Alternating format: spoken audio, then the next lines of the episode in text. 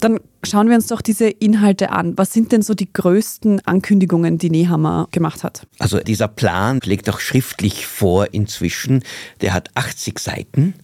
Es geht um ungefähr alles, jeden einzelnen Aspekt in diesem Land, ob es die Wirtschaft ist, ob es die Familie ist und Sicherheit ist, Migration, bis hin zum Gendern, was ja schon im Vorfeld einiges an Aufsehen erregt hat. Über alles hat Karl Nehammer oder die ÖVP hier etwas zu sagen, was sie planen. Manche der Vorhaben klingen dann eher vage, aber es sind einige doch konkretere Sachen drin, über die zum Großteil auch schon berichtet wurde. Natürlich das, was den Leuten am meisten in Erinnerung bleiben wird, ist das Binnen-I oder Sternchen oder der Doppelpunkt, also das Gendern, gegen das sich hier der Bundeskanzler ausspricht. Relevanter für das Land sind sicher die Wirtschaftspläne und hier vor allem die Steuerpläne. Das Vorhaben, nicht nur Lohnnebenkosten zu senken, sondern auch die Steuern zu senken. Und da stellt man sich natürlich sofort die Frage, wie lässt sich das finanzieren? Dann heißt es, naja, dann wird irgendwo gespart werden. Wo sie dann sparen wollen, das lässt Nehammer dann wieder offen, weil das würde ja wehtun.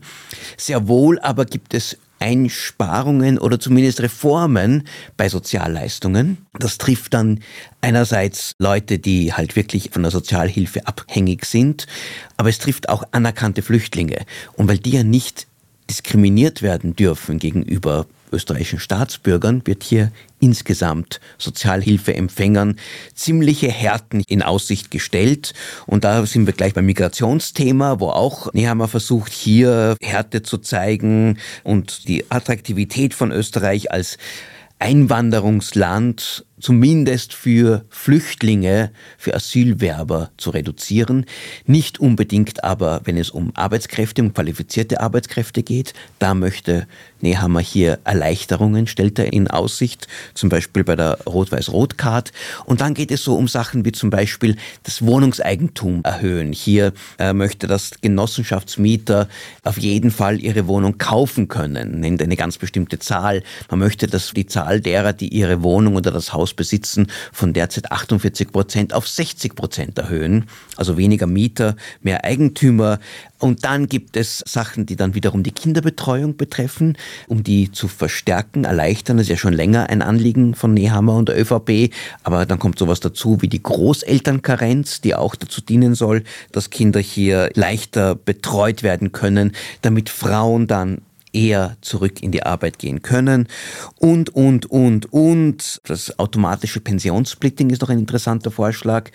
Derzeit ist es ja so, dass diese Möglichkeit, dass dann, wenn die Frau sich um die Kinder kümmert, dass trotzdem für ihre Pensionsversicherung dann ein Teil des Geldes, das der Ehemann einzahlt, ihr zugute kommt. Diese Möglichkeit besteht, die wird aber derzeit fast nicht in Anspruch genommen. Die ÖVP möchte das automatisch, also für alle geltend machen. Das heißt, es wird dann ein Versuch hier, diese Altersarmut bei Frauen mit geringer Pension ein bisschen entgegenzuhalten. Also, es ist eine ganze, ganze Fülle von Vorschlägen, über die man noch sehr, sehr lange reden kann, wenn man es möchte, wenn man daran glaubt, dass die alle auch irgendwann einmal verwirklicht werden könnten. Das klingt tatsächlich nach einem sehr bunten Themenmix. Was würdest du sagen, wen will er denn damit ansprechen?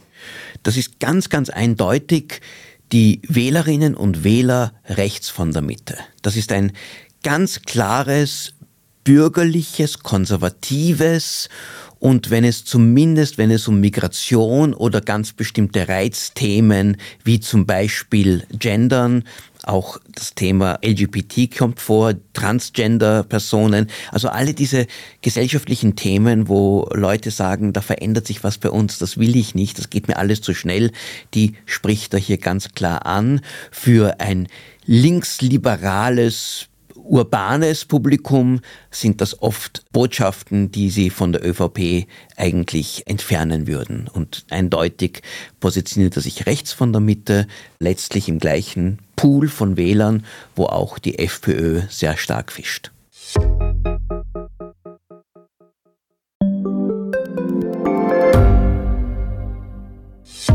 Hat Österreichs Politik ein Korruptionsproblem?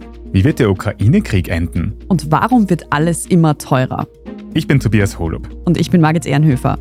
Wir stellen die brennenden Fragen unserer Zeit. Und die Standardredaktion liefert Antworten. Im Thema des Tages, Montag bis Freitag um 17 Uhr, überall, wo es Podcasts gibt.